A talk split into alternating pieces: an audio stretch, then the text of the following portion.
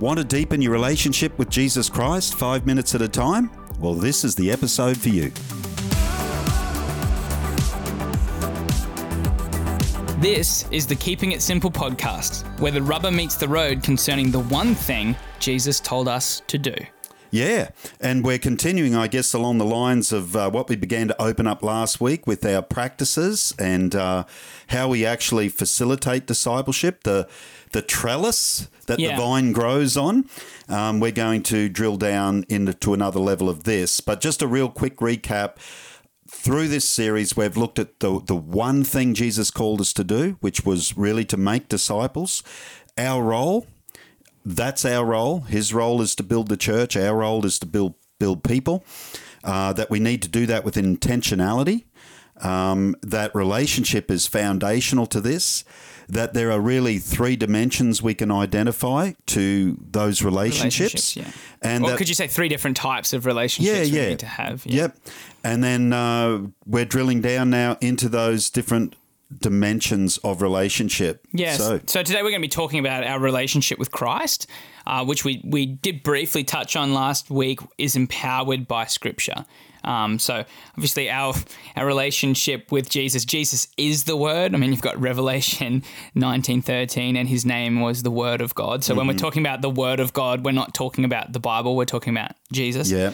Um, and really, one word from God can change everything. When, Yeah. when God speaks to you, which often is through Scripture, the Scripture comes alive, Yeah. and wow, Yeah. this is speaking to me 2,000 years after it was written Yeah. about my life. I need to do something. about Yeah, and and to clarify that, what we're saying is, as you read Scripture, we've all had. Hopefully, we've all had that experience of the Holy Spirit quickening a portion of Scripture, and it is no longer words on a page. Mm. It becomes a living word to you. You know, some people have used the word rhema, the Greek word rhema, uh, which means something like the twice quickened word. Yeah, and so you, come alive, yeah, so you have the logos, the Greek word for logos, which is is sort of like the established truth, the written fact of the matter, and then the Holy Spirit breathing on that, and all of a sudden, just even one word or three three words on a line, Hmm. or maybe a whole sentence or a whole paragraph or a whole story in Scripture, all of a sudden comes alive to you, and you see yourself in the story, and you know God's pulling you into it and speaking to you. Yeah. and and I think that's Christ manifest in the Word. Yeah, and I Mm. mean, it'd be as as you're you're reading about um, Jesus showing kindness to someone, and then all of a sudden you're like, I need to be kind to this person in my life. It's like that's God speaking to you. Yes, very, very much so. Um, so I guess that our technique Yeah, is is is not a big secret. It's not a big secret. It's a, it's an oldie but a goodie. So It's a, sim- a super simple technique. You might have heard of it. It's it's soap journaling. So soap, S O A P, standing for scripture, observation, application, and prayer. So if we ran through each one of them, you've got the scripture, which is whatever you're reading. Um, writing that down. If there's that verse that stands out to you, make note of it. Um, the observation is what's going on in that story, what's going on in that scripture, what's what's happening, what did it mean to the original readers or the original hearers um, of, of what was happening. The application then, which is really what we try hammer home, is is what are you going to do about that? Application being the more specific, the better. So it's great to be like, I need to be um, I, I, need to forgive people. Much better to go, I need to forgive that person. Yes. Um, it's nice to be, I need to be less, I need to be more patient. It's better to be like, I need to be more patient with my coworker called yes. da da da because they Roger. frustrate me. Yeah, yeah. With I need to be more patient with Roger. and then the prayer is um, really taking responsibility in a sense for that Mm, as well, wh- which I think it adds to the application. Sometimes writing out a prayer actually helps you really apply what you want to do about it. Mm. And we really encourage people not just to write. Um, not just to write something like God help me to do this, but actually God, this is what I'm deciding that I'm going to do about it. I choose. Yeah, I choose to I do this. I determine. Yeah. Use those kind of yeah. responsibility words. and then maybe help me to do that. Yeah, yeah, yeah. Uh, but but um, uh, wh- wh- like the guy who oh, I'm trying to think is the is it what's his name? His his he wants his daughter to be healed, and he's like, I, I believe, help me to believe, help my unbelief, yes, kind of thing. It's yeah. like God, I'm going to do this. Help me with that. yeah, yeah. And uh, I guess just just pulling this apart a little bit, uh, one of the things that Um, I, one of the blessings I see in this simple pattern of journaling is it, it's actually probably a really good way and, and a way that certainly I've used for years with exegetical preaching. And mm. it's it's sort of like in one sense sermon prep. We don't want that though. We don't want people to just be looking at the bible for messages. Yeah. but but actually this is the way you get get a good message from scripture is going to the scripture allowing it to speak to you what stands out to you. So you read a portion of scripture. This is where we would say you know you don't need to read a lot. As soon as you feel like the Holy Spirit is speaking to you, if anything stands out to you, just just freeze frame, mm. write that down, and begin to meditate on that and and use these principles. What is the observation? What was the writer trying to say? What would, how would the original audience have received this? What did it mean to the original hearers? Mm. So there's this you get this portion of scripture and it could be one word that just speaks to your heart. It could be a phrase, it could be a sentence, it could be a, a couple of verses, whatever it is. So we write that down and then we make observations first. And this is a real key. This is often where preaching goes goes left, you know, Yeah. into left field is because people just get scripture to say what they want it to say by jumping straight to application. Mm-hmm. I read this in the Bible and I think it means this. The real safeguard against that is stopping to say what was it intended to say mm. And who was it being said to, making those observations. So Paul was saying this to the church at Corinth because, hmm. you know, blah, blah, blah. But now I can make the application. So if that Yeah. was a truth for them, what does that mean to me hmm. today? Yeah. And and how am I going to apply that? The, the scripture is saying to me today, I need to be this and I need to or I need to do that or I need to stop this. So you have this observation, then you apply it to your life, and then you wrap that up in a prayer. And again, as as Levi said, a really grounded prayer, a prayer that's grounded in reality, hmm. not just some sort of intercessory, you know, sending your mail off to the universe kind of Yeah. prayer. Lord, just bless them today. Which I'm not saying they're they're not good prayers to pray, but this is discipleship. Mm. This is you growing and how you will grow, and how others will grow, even as you share your prayer with them at mm. times. And we'll get into that as we talk about the life of the group. Yeah, I was just going to j- jump in and just maybe play devil's advocate for a mm. second, just with observation and application. Um, totally agree about observation.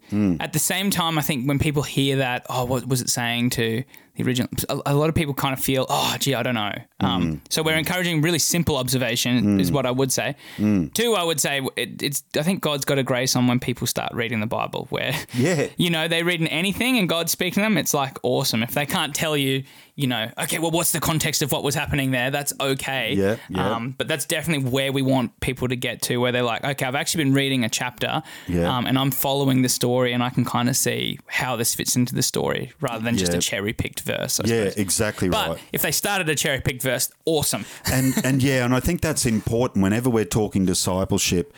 That is important to keep in mind. It's a good point, Levi, that we've always got to be aware of where people are on their grace journey. Mm. So, you know, we have people in groups that are not yet believing. Mm, yeah. They haven't come to a point of faith, but they'll actually journal. And funnily enough, sometimes we'll say, This is what God's saying here Yeah, yeah. um, but but it hasn't become personal to them yet. Um, but they can still make an observation and even make an application. And you know, sometimes it's pretty weird and fanciful stuff like Christians can make, and that's I guess where the group can self correct a little bit, and that's what tends to happen. Like where someone might say, "I'm not sure that that's what Scripture's trying to say there," you know, and a discussion can arise people can grow out of it. But the, the key thing is is that we approach scripture, we're looking for what was this kind of meaning in its original context? What could that mean to me today? Hmm. And then a grounded prayer that says, oh, this is what I'm going to do about it today. yeah. And and again, as Levi said, not just Lord help me, but actually, Lord, I I choose. I choose to walk this way. Hmm.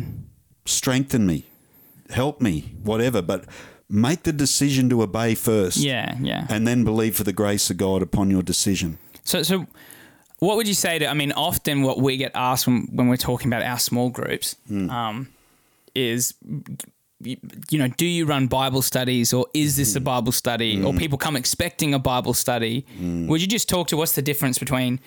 Like, why wouldn't we just do a, Bi- a Bible study? Bible if that study, yeah. sense? And I mean, we've got some supporting elements. So we've got our, our People Builder app, which is like a discipleship app with studies, Studies so that yeah. leaders can, can really cherry pick their topics. Like, for example, probably our most used study is baptism, water baptism, Hmm. uh, maybe baptism in the Holy Spirit, just a few of those things that they can just take their group through if they feel this is where the group's, The at, group's at, you know. yeah. But the the bread and butter, the lifeblood is people's own journey. What you know, why not Bible study? Because what we want is actually self-feeding Christians. Hmm. We want disciples who actually know how to lift the spoon to their mouth. Yeah. They're not sluggards that sit in church expecting the preacher to spoon feed them, Hmm. but they actually search the scripture. They're like the Bereans. They search the scriptures for themselves. Hmm. And uh, and I've even had um, pastors, particularly in some of our missions partners, you know, where uh, people have really been given empowered to assist in the church and then they fragment the church, take their own little group off. When we first started sharing this kind of sort of more free range stuff with our missions partners, their biggest concern was splitting the church. And I said the reason they're doing it is because they've never been discipled. They've been taught how to run a Bible study. And there's a massive difference between running a Bible study and being a disciple. Yeah. You know, you only need a bit of leadership to run a to run a, a Bible study. But actually, if you've been discipled and it's a relational thing, you are far less likely to fracture the body of Christ. And even in the odd rare occasion we've we've seen it here, most of the people in the group have bailed when they realise that the leader's on a tangent. Yeah. Because they've learned to hear from God for themselves. Exactly right. Which is what I guess that principle of journaling, journaling is. Yeah. like God wants to speak to you directly. Yeah, Um, yeah. You don't have to, um, yeah, feed off someone else's spiritual milk. I That's suppose. that's it, and I guess that's Someone a else's perfect example. revelation, I suppose. Yeah, and that's a great analogy. I mean, I remember talking to a dairy farmer in the church years ago, and I, I actually asked them the question, like, can dairy cows? Uh, I think someone said it that that dairy cows can survive on milk, and I said to the farmer. Can dairy cows live on milk, like survive literally? And it was like, yes, but they can't produce milk. So they can drink another cow's milk or even their own milk, and it will actually save them in one sense. But they will never produce milk. Yeah. So they'll never be productive. And I think this is the danger of Bible study. When you're doing Bible study, and I'm, I'm not saying it's a bad thing, I'm just saying if that's your the only thing. Mm. if that's your main thing, then what you're actually doing is just drinking someone else's milk. Yeah. And I guess the Bible says you should do that if you're a baby. Mm. But if you want to grow up, you've got to move on to other things. And to me, that's about taking responsibility to not just feed yourself, but to be productive enough to feed others. And I think that means chewing grass, you know, because that's that's what happens with, with milk. When a cow chews the grass and it goes into their udder, there's a chemical reaction that happens, and that's what we get milk from. Mm-hmm. And so, what we're looking for is self-feeding Christians who actually will chew chew through the roughage, so to speak, and actually be- become productive and produce for others. Yeah. and that is a, a part of growing up. That's a part of maturing. Mm. Is that you're not just receiving, but you're now able to give. Which I mean, side note, but I think we we see that so much too with with leaders who are very new on the journey of following Jesus, but they've just matured because they're hearing from God Yeah, for themselves. yeah. Now, what we're talking about here, I guess, a lot of pushback on journaling could be people are so busy. This is another thing that requires people's time. We are talking about five minutes. Mm-hmm. Yeah. Mm-hmm. that, that's how I encourage the people in my group. Start with five minutes. Yeah. Now the thing is, when it's life giving, you end up giving more time to That's it right. anyway. Yeah. Um, but and I mean, research around habits would say start small. So we Yeah. just say five minutes. Yeah. Do five minutes every day. Open your Bible. Yeah. Um, for some of the guys in my group, they find it, especially the newer guys, sometimes it's easier for them just to use the verse of the day thing on Mm. the on the Bible app. Mm-hmm. Um, but it's like, don't just read it. Like, okay, would you let God speak to you, and what do you need to do about that to impl- That's it. to put that into your life? Um, and I think when that, you know, uh, even just five minutes, a little bit goes really a long way. It does. And again, I think this is This is honoring Scripture. This is a higher view of Scripture sometimes than just read bulk. Because when it's like read bulk, read bulk, soak yourself in the word, all of that kind of talk, um, it's like, wow, does it take that much to change you? Actually, Yeah. no, it doesn't. Yeah, yeah, You know, you just, one word from God changes everything. Yeah. And so, if the Holy Spirit can just speak to your heart through Scripture, Christ is revealed to you, then that will transform your life Hmm. day by day, just a little bit at a time, is absolutely It's like, transformational. it's like cordial a bit. Like you don't need to fill the whole glass up with cordial. Just a little it. bit of cordial. a little bit of goes cordial, along. It's concentrate. sweetens yeah. the whole glass. Yeah. and and I guess that's our view of Scripture. To me, that high view of Scripture is It's powerful. just a little bit, Yeah. just just a little bit, but it's all in the response. It's it, it's this swing from read, read, read to apply, apply, apply. Yeah. it's obedience over information. Yeah, sometimes we'll say one one verse applied is better than a thousand verses known. That's it. and not applied. I and guess. and you know the whole focus on read, read, read, and how important the Bible is to us.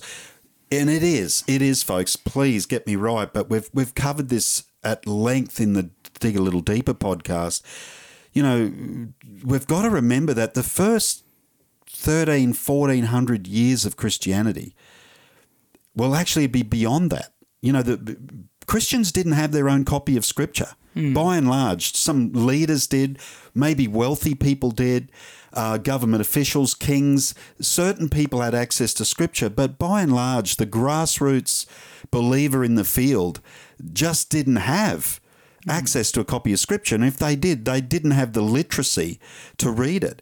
So you know we've got to remember history. The printing press is invented by gutenberg you know somewhere around four, in the 1400s 1440 mm. you know so the printing press and then the first thing to be produced was the bible and i don't know i think it was initially seven copies you know, Right, yeah. and then slowly and it took a few hundred years for printing presses to get to the point of, of anyth- anywhere near what we could imagine today. Mm. Books were highly expensive. Literacy was could not be an assumed fact mm. even if you could get a hold of a copy of scripture.